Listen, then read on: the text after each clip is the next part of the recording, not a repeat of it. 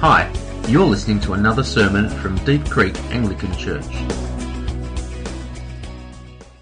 Good morning, everyone. It really is a delight to be here. I love you guys and being in uh, this church. I think when Jesus said, Wait, and power is going to come on you from the Holy Spirit, you'll be my witnesses to the ends of the earth. He had that guy, which I would love to meet one day and spend a lot of time with Pastor Wally on his mind. He had that little church in a place that's forgotten by the world's media, big events, and huge industries on his mind. He had Karunia and her family on his mind as one of those places that his power and transformation will come. I think for Christians who believe that God speaks and acts today, the book of Acts is both a, a, an exciting and a terrifying book we see the pace at which, when the Holy Spirit comes in Acts 2, at which things accelerate and we are enamored by the pace and the drama and the excitement and the miracles. And we see unskilled, ordinary, or unschooled, ordinary people sharing in persuasive and demonstrative ways, so much so that the community remarks how wonderful it is. We see incredible things, like one of my favorites in Acts 8, where Philip hears. Um, here's the advice or the leading of the Spirit to go down to the chariot, and there he gives a word and he speaks to the Ethiopian eunuch, and off goes the gospel into Ethiopia to transform that place. And then whatever you make of it, Philip disappears. And then we see jailbreaks of dramatic import where then the whole, not only the jailer, but the whole family, instead of a suicide, get transformed and become pillars of the Christian community in Philippi. We see all sorts of exciting, dramatic things unfold, and I think for those of us who believe that God speaks and acts today, we find it both exciting and terrifying because it's easy to compare. It's easy to compare with some of these stories and think if my life was like the book of Acts, if my life was like that, then I'd be a real Christian. We carry anxiety that brings comparison and inferiority and immobilization. God hasn't told me, so I won't. I'm doing this in the meantime. Then, if God speaks to me, I will. If only my life was like the book of Acts, but I, insert excuse here, I'm too old, too young, too busy, too tired, too uh, unschooled, too intellectual, to whatever it is, but I, so it's not. Have you ever heard internally an equation like that? I had the great uh, joy of being with the youth on Friday night. We had this room set up as a simulation activity there was four tables in here. The, the youth from this church joined with the youth from Pentecost Church. They all came together, as they do sometimes. We had about 30 in the room. And the, the task was uh, to see if you could survive in a simulation of poverty, to get sort of an experience of the kind of options that people living in extreme poverty face. There was a supermarket at one stand, and there was a medical clinic at another, a school over here at another, and then the uh, infrastructure, the, the landlord that became increasingly unjust throughout the night was over there at that table. And each little small group of teenagers had a small bag of coins, and they needed to work out what they would spend their money on. And so some of them spent it primarily on food, and some realized the benefit of paying for education, and so on and so forth. Got to a point in the night where the penny started dropping, and one teenager in, the, in a mid stage debrief says, But I didn't have enough money to buy food. And we talked about the challenge of living in a world where 62 people have the same amount of wealth as half of the world's population. And we lived with the tension of that being unfair, but the gospel being an answer to it. And then we talked about how it's easy for teenagers to have an excuse because the world doesn't expect much right now of teenagers, right? Teenagers can kind of cruise through life, play a few games, do their schoolwork, try and get a good uh, ATAR, and then life starts. Kind of when you're an adult, when you've got a career, and maybe then you could change the world. That would be such an easy excuse for a teenager to say, Well, I'm not grown up yet, therefore I can't change the world participate in God's transforming activity around the globe. I couldn't do that because I'm too young. Told a story about a guy called Richmond Wandera who grew up in Uganda, and when he was eight, his father was tragically killed. And so, as the oldest sibling, his job while his mum was out trying to do several jobs to make enough money just to try to sustain the family in some way. His job was to go down to the local tip to collect scraps and so on to try to uh, uh, supplement the family's food source. Over that year of hanging around the tip, there's a lot of mosquitoes. He had no um, access to medicine or anything. He became quite sick. Actually, he got malaria eight times in 12 months and it's miraculous that he didn't die. Then I told the next part of that story where Compassion partnered with a local church near that rubbish dump, and Richmond Wandera was uh, he was enrolled into that program. He not only got food support and needed and stopped having to worry about being the provider for his siblings, he also managed to get education support and no longer they have to pay to go to school, but school was provided. And he not only got the outside transformation, but also the inside transformation of the gospel of Jesus Christ. The inner transformation and the outer work helped him to, as he worked hard, grow up and first became an accountant, then sensed the call of God vocationally to uh, become a minister, and so he went to theological school, and then he became pastor of a church. As he looked around at his peers, he realized that many of them lacked the same kind of formation that he'd had access to through the support of the local church as a sponsor, uh, as he was sponsored when he was growing up. And so he started a support and formation network for pastors in Uganda today, 6,800 pastors in Uganda are supported through this network. Here's the other side of the story. The other side of the story is that a girl who was 15 years old heard about the opportunity to sponsor children through compassion, and she said, I can't do much to change the world as a 15 year old, but I think I could pick up enough babysitting to get $48 a month to sponsor a child, and so she did. And the child that she sponsored was Richmond Wandera. And today, on the earth in Uganda alone, 6,800 pastors are impacted through his work because of a teenager. It's easy to have excuses I'm not, if only, what about, without stepping in to the opportunities God has in front of us. So, what I've done, if you're taking notes, take this down. What I've done is I've had a look at the book of Acts and all the decisions that I can find that needed to be made in that book that Luke records.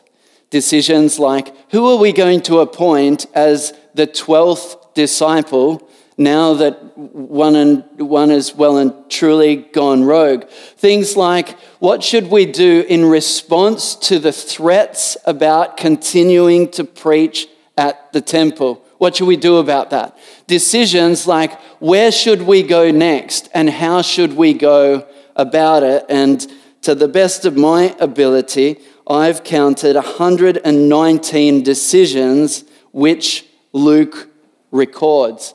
Because I think we look at the Bible, the book of Acts, through kind of rose colored glasses. And we're so enamored by the adventure. We're so enamored by the power of the Spirit. We're so enamored by the drama and the excitement of what happens in that book that we very quickly think, well, I can't do that. My life doesn't match up.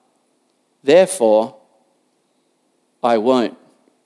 I asked the group in the eight o'clock, and they knew they were being set up, so no one was brave enough to answer. But just internally, have a think about it. And if you were to think, divide those 127 decisions that you've read in the book of Acts, divide them from uh, supernaturally directed decisions and wisdom and common sense kind of decisions.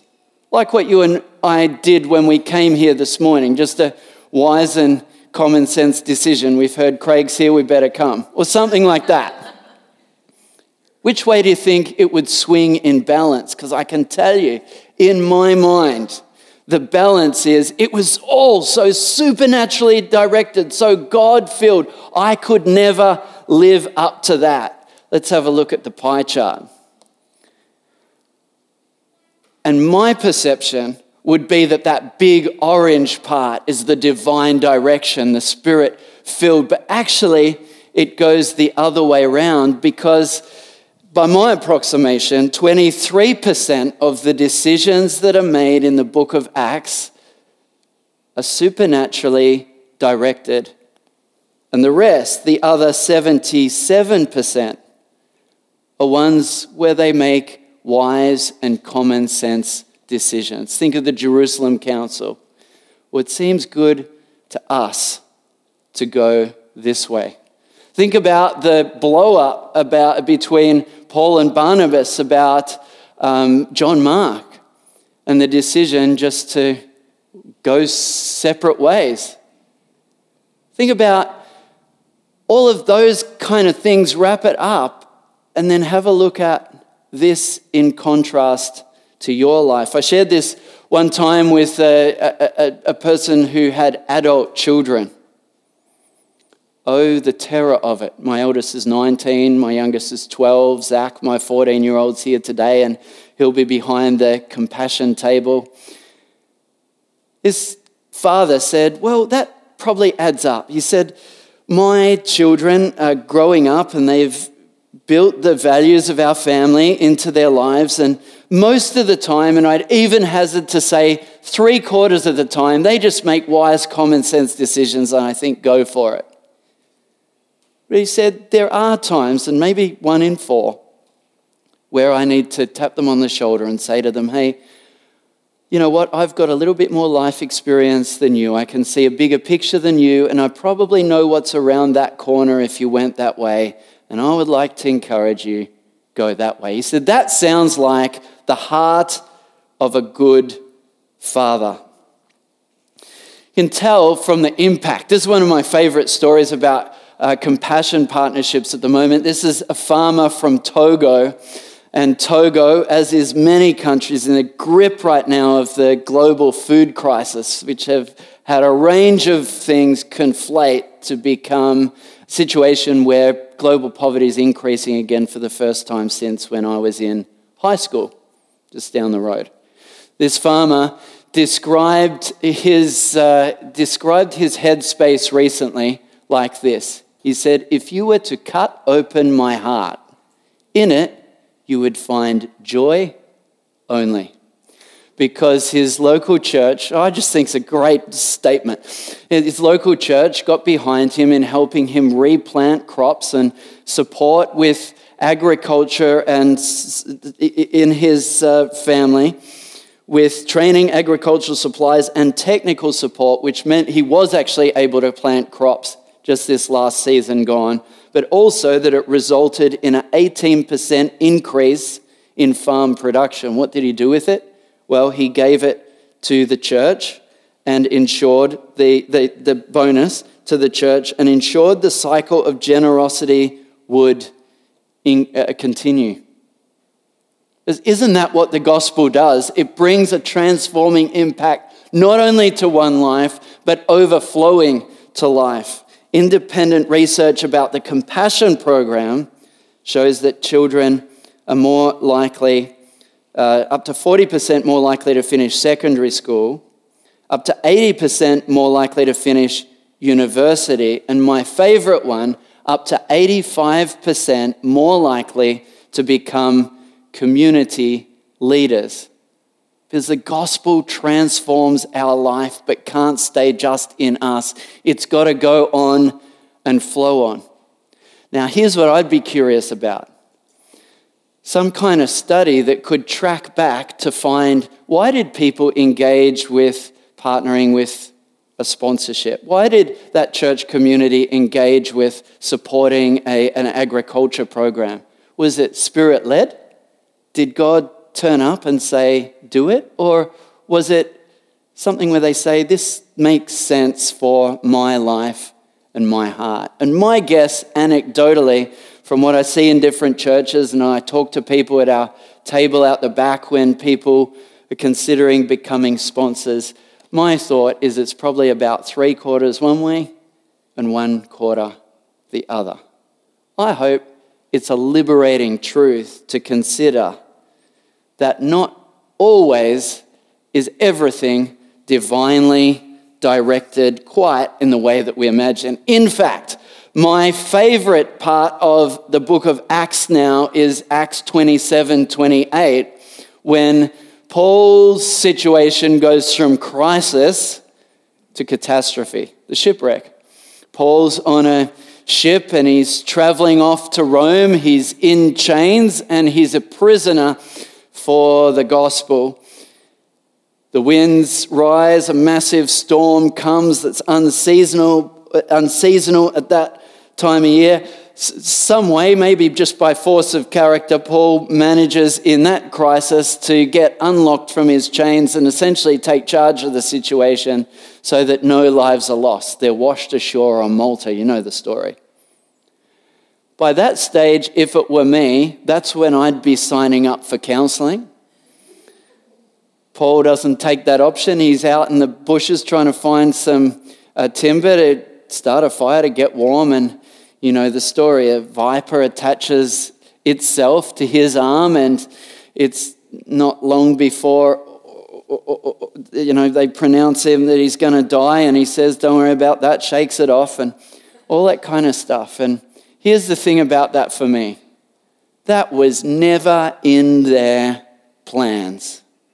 That wasn't, he wasn't meant to be, inverted commas, on the boat. He wasn't meant to be, inverted commas, on the shore of Malta. At that point, do you twiddle your thumbs? Do you say, Well, I'm not meant to be here, so I'll just wait? I'm not meant to be here, so I'll just give up. I'm not meant to be here, so I'm not sure what to do. This story for me is my story. When I was about 10 years old, I got given a book called Through Gates of Splendor by Elisabeth Elliot about a wonderful missionary story from the 1950s. You might have heard of it. And I remember being struck as a 10 year old about a bunch of people that had given their life for the gospel to go to an unreached people group. And I remember that stirring me.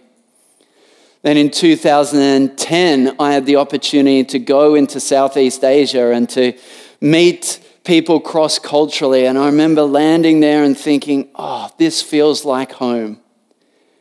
And thinking, God has set up my life from that point to this the interest, the way I pray, all of that to set me up here. Wisdom wasn't prevailing. My wife at that time was eight months pregnant with our fourth child, and I was over there, ring her up, and said, Would it be possible to just pack up the house and come over here? Because I reckon this is where we're destined to live. I just lost a lot of uh, listeners just then. I can see on some faces. And it's not the blokes. Anyway, that wasn't a wise suggestion and it didn't follow. But then a couple of years later, we took long service leave and our family, uh, a whole family came and and, uh, and I thought, now is the time we're going to be planted in this place where our destiny is going to be unveiled. And sure enough, it wasn't it didn't work out that way and it wasn't a fit for the rest of the family. And I had to wrestle with that, uh, wrestle with the tension of going, if only other people agreed, if only I could live over here, if only those signs and wonders and miracles that happen in the book of Acts followed my life dramatically, then I could be a real Christian. But here's where I'm at. I'm living in a nine to five world in a suburban context, which is nowhere near as exciting or dramatic as the way I read the book of Acts. The very next year, I'm in Ethiopia, and I have told this story before, but just really quickly. I'm in Ethiopia in a little Bible college, thinking that I was there to contribute something, but really learning so much more. In 1928, a small group of missionaries went to the emperor of Ethiopia at the time, Haile Selassie, and said, We would like to share the gospel or reshare it in a sense from all those years back when, um, when the Ethiopian eunuch had bought the gospel there. And so Haile Selassie gives permission to go to a certain place they have documented. And they hire some guides and off they go. And it's like a week before they realize the guides have no idea where this place is and the guides take off in the night. They're faced with this decision. We're in the wrong place. This is not how this is meant to go. What should we do? Should we try and go back? Should we give up and go home? Or should we just do it here? And they chose to do it there. And they labor for 10 years, and there's 48 believers that they describe nominal as best. And then they had to leave because the Italians were trying to invade Ethiopia. They were unable to stay, they had to go home. They prayed for those believers, not knowing when, when and if they'd ever get back to see what they would find. They did get back, and they found those 48 believers had grown into strong believers, 10,000 strong. They labored and they equipped and they worked with them again. And then, sort of at the end of their uh, working life as it was, communism came through Ethiopia, and for uh, different reasons, they had to leave again. And they thought, what will we find if ever, by the grace of God, we get to go back? And I was there in 2013. That denomination, planted by a handful of people who had arrived in the wrong place and done it anyway, was 30 million strong. How many times, how many times do we say, if only, and we give up and we fall short? If only my life matched, matched up to the book of Acts. What if it does? What if your life matches up a little bit more than expected? Have a think about Acts 28. They land in the wrong place at the wrong time with all kinds of trauma, and they say, How about we do it there anyway. And I know that Malta is not uh, uh full of people from the evangelical tradition. I know that. But to have 2,000 years later, something like 99% of Malta say that I'm a Christian as a result of a shipwreck of a guy that landed in the wrong place on a ship that really he shouldn't have been on anyway, then what could be the impact of my life if I just did it anyway? For me, how do I re- resolve that tension? Well, for me, Acts 1 8 is. Can I have the next slide, please? The, the Acts 1 8. Acts, Acts 1 8 has become a mantra, a, a, a foundation stone for my life. All right, well, then let me just come back to the basics Jerusalem, Judea, Samaria, the ends of the earth. What vehicle can I find practically that will help me connect with local ministry? And so I'm involved in church unity, and that's some of the stuff that Megan was sharing about. And we've got a thing uh, coming up soon where we've got 19 groups of a church unity groups coming together for a lunch to discuss what it is that they're doing in shared work in their community.